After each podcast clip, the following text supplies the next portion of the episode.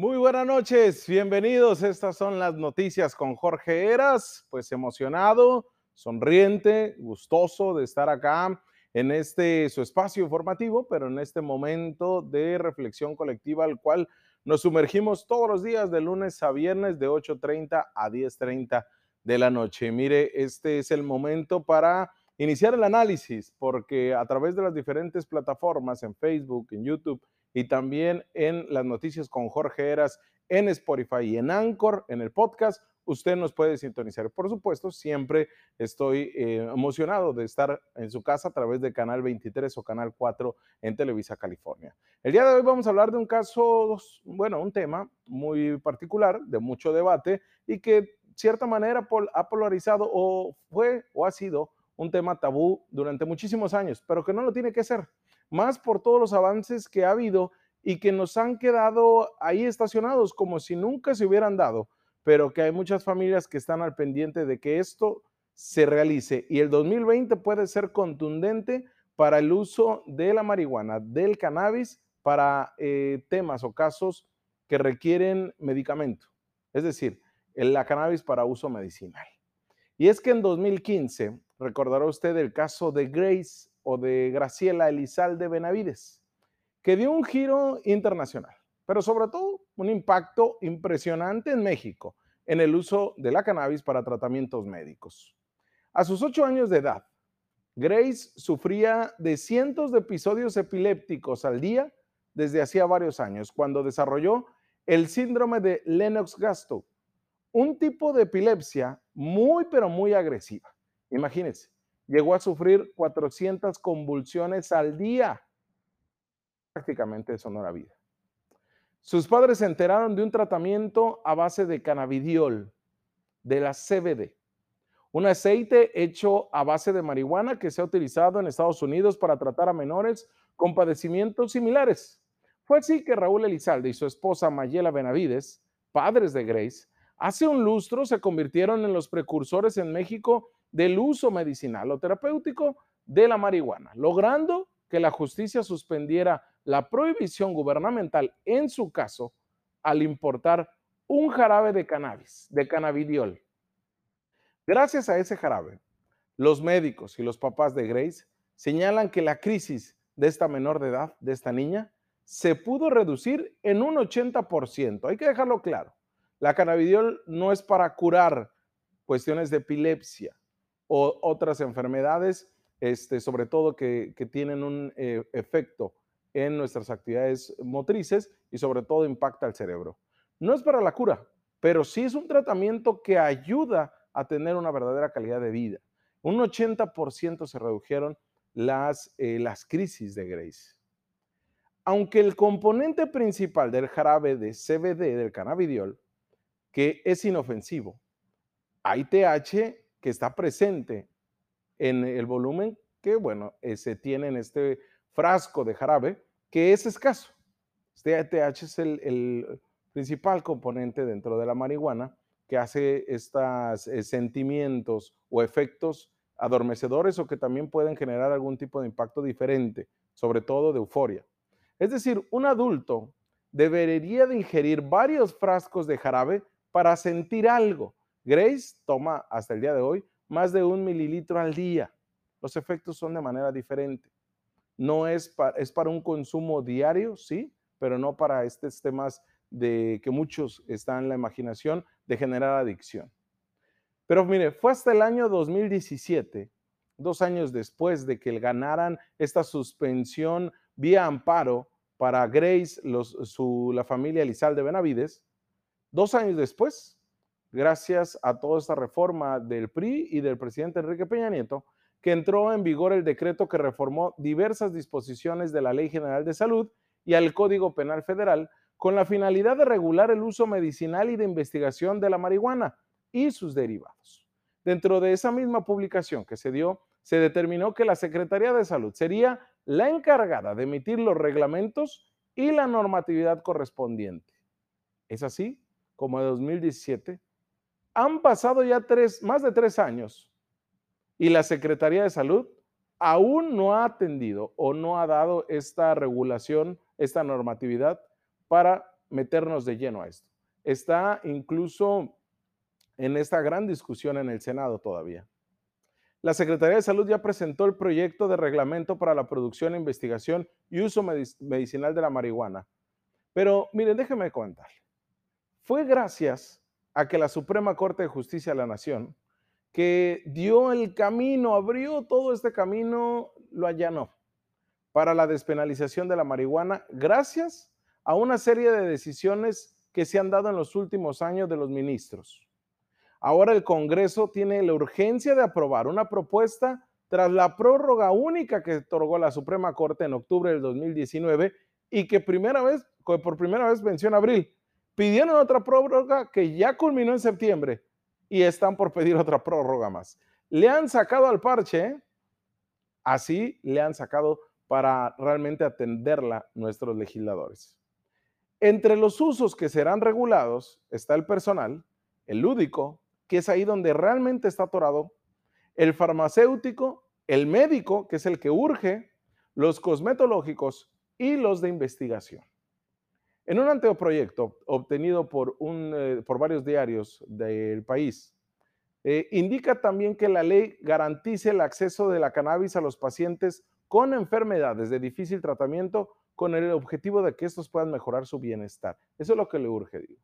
El senador por el PRD, Miguel Ángel Mancera, ex eh, jefe de gobierno del distrito, bueno, de la Ciudad de México, indicó que en el Senado se ha avanzado de manera progresiva y han obtenido un consenso para la regulación de cannabis, sobre todo en su uso medicinal.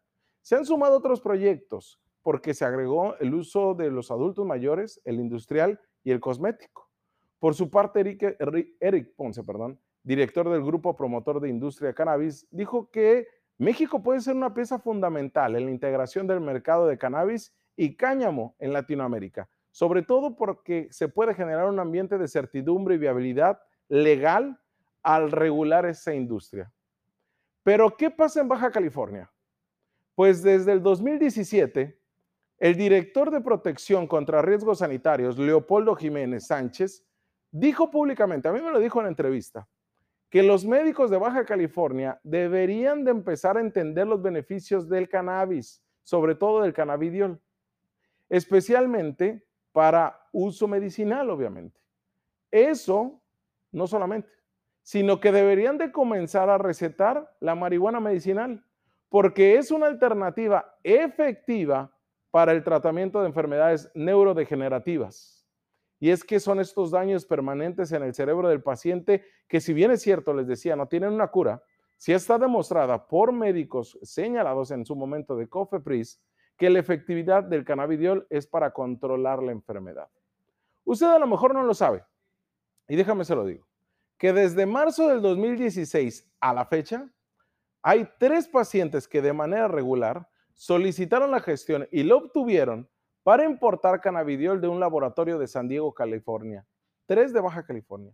Dos son menores de edad y un, un joven que cumplió la mayoría de edad. Están siendo tratados con el aceite de marihuana. Uno de ellos ha solicitado y de manera continua se le han dado la renovación del permiso que se le otorgó. Actualmente tenemos ese vacío legal que les decía.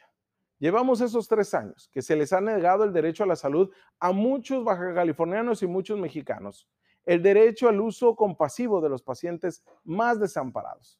Pero la no publicación en el diario oficial de la Federación de esta normatividad correspondiente a la regulación del cannabis para usos médicos ha frenado ese uso legal de estos medicamentos sin necesidad de ir hacia el amparo. Para ello, hay organizaciones de la sociedad civil que le han trabajado duro en Baja California en caso específico, en Tijuana está la Fundación Loto Rojo, una asociación civil sin fines de lucro que busca promover, apoyar y educar el uso adecuado del aceite del extracto cannabidoide medicinal en pacientes que sean candidatos. Esta organización ya fue más allá, ¿eh? porque ya ganó la suspensión este, definitiva para 300 pacientes con medicamentos hechos con cannabis y visualmente busca atender parte de los 60 mil estadounidenses que podrían recibir tratamiento en Tijuana si se regulariza el uso de estos tratamientos. Pero de estas, de estas 30 ciudadanos que ya solicitaron, ya la ganó. Y es que el 19 de junio, eh, en el marco de que se cumplieran dos años de la reforma a la LGS, pues presentaron estos amparos en juzgados de distrito de Tijuana para importar y usar medicina hecha con base de cannabis. Víctor Rocha Castaño, consejero directivo de la Fundación Loto Rojo, dedicada a esta investigación y promoción de terapias alternativas basándose en el cannabidoide, pues dijo ante los integrantes de la Comisión de Salud del Congreso del Estado en este año, pues que había un, un tema que debían de coincidir y era en el uso médico. La diputada Montserrat Caballero Ramírez, el día de hoy la entrevisté. Ella es presidente no solamente de la Junta de Coordinación Política y coordinadora de la bancada de Morena, sino presidenta de la Comisión de Salud en el Congreso. Dijo que los diputados en esta entrevista que están conscientes de que hay un amplio interés en la sociedad por el uso medicinal, pero sobre todo en esas 30 personas, 30 personas que ya ganaron el amparo y que está detenida la sentencia para que se le entregue a la autoridad correspondiente, que es la COEPRIS, para que se haga ejecutoria esta sentencia y se les permita importar este medicamento, el cannabidoide.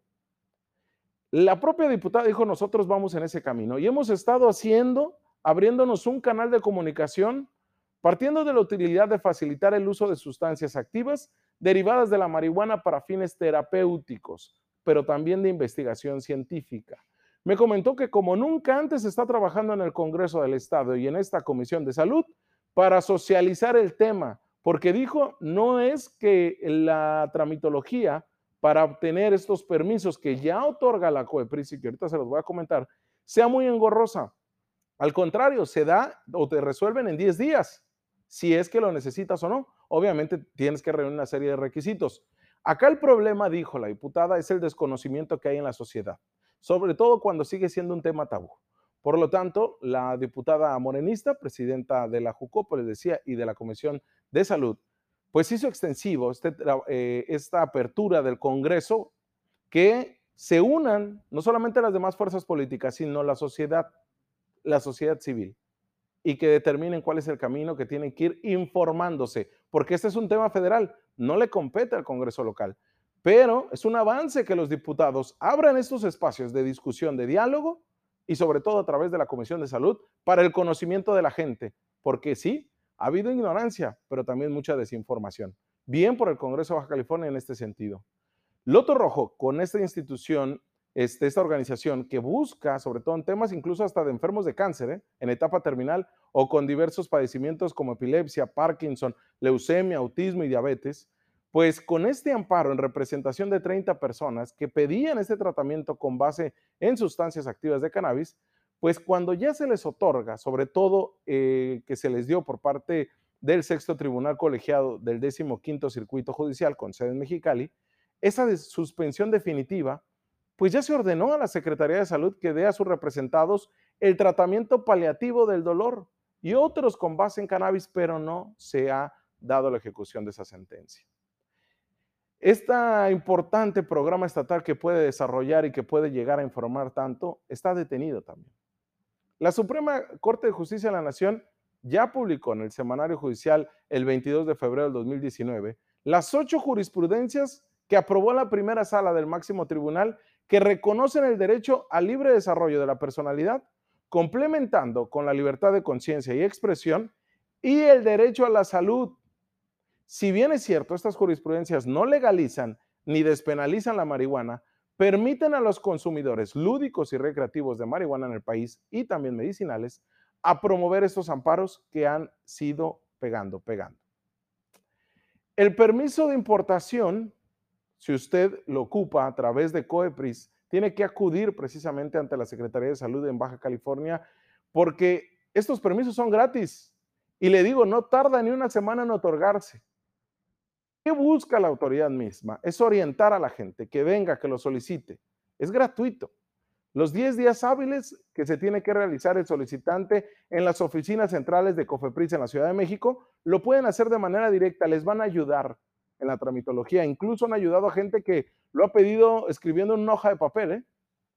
porque lo que se busca es que está la COFEPRIS, que es la única facultad, la única autoridad sanitaria facultada para otorgar estos permisos para la importación de la marihuana medicinal es que asesore, que gestione con celeridad la entrega del documento. Le repito, son tres familias en Baja California que ya lo tienen, de tres pacientes que han estado haciendo uso de eso.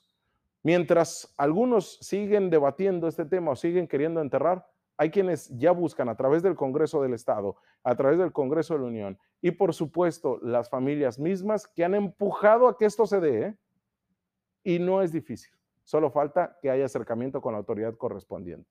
Por lo pronto, el Congreso del Estado se dijo que va a abrir este tema a todas las familias y dijo que lo va a hacer más público para que de esta manera, utilizando medios de comunicación, lleguemos y genere un impacto de verdaderamente importante.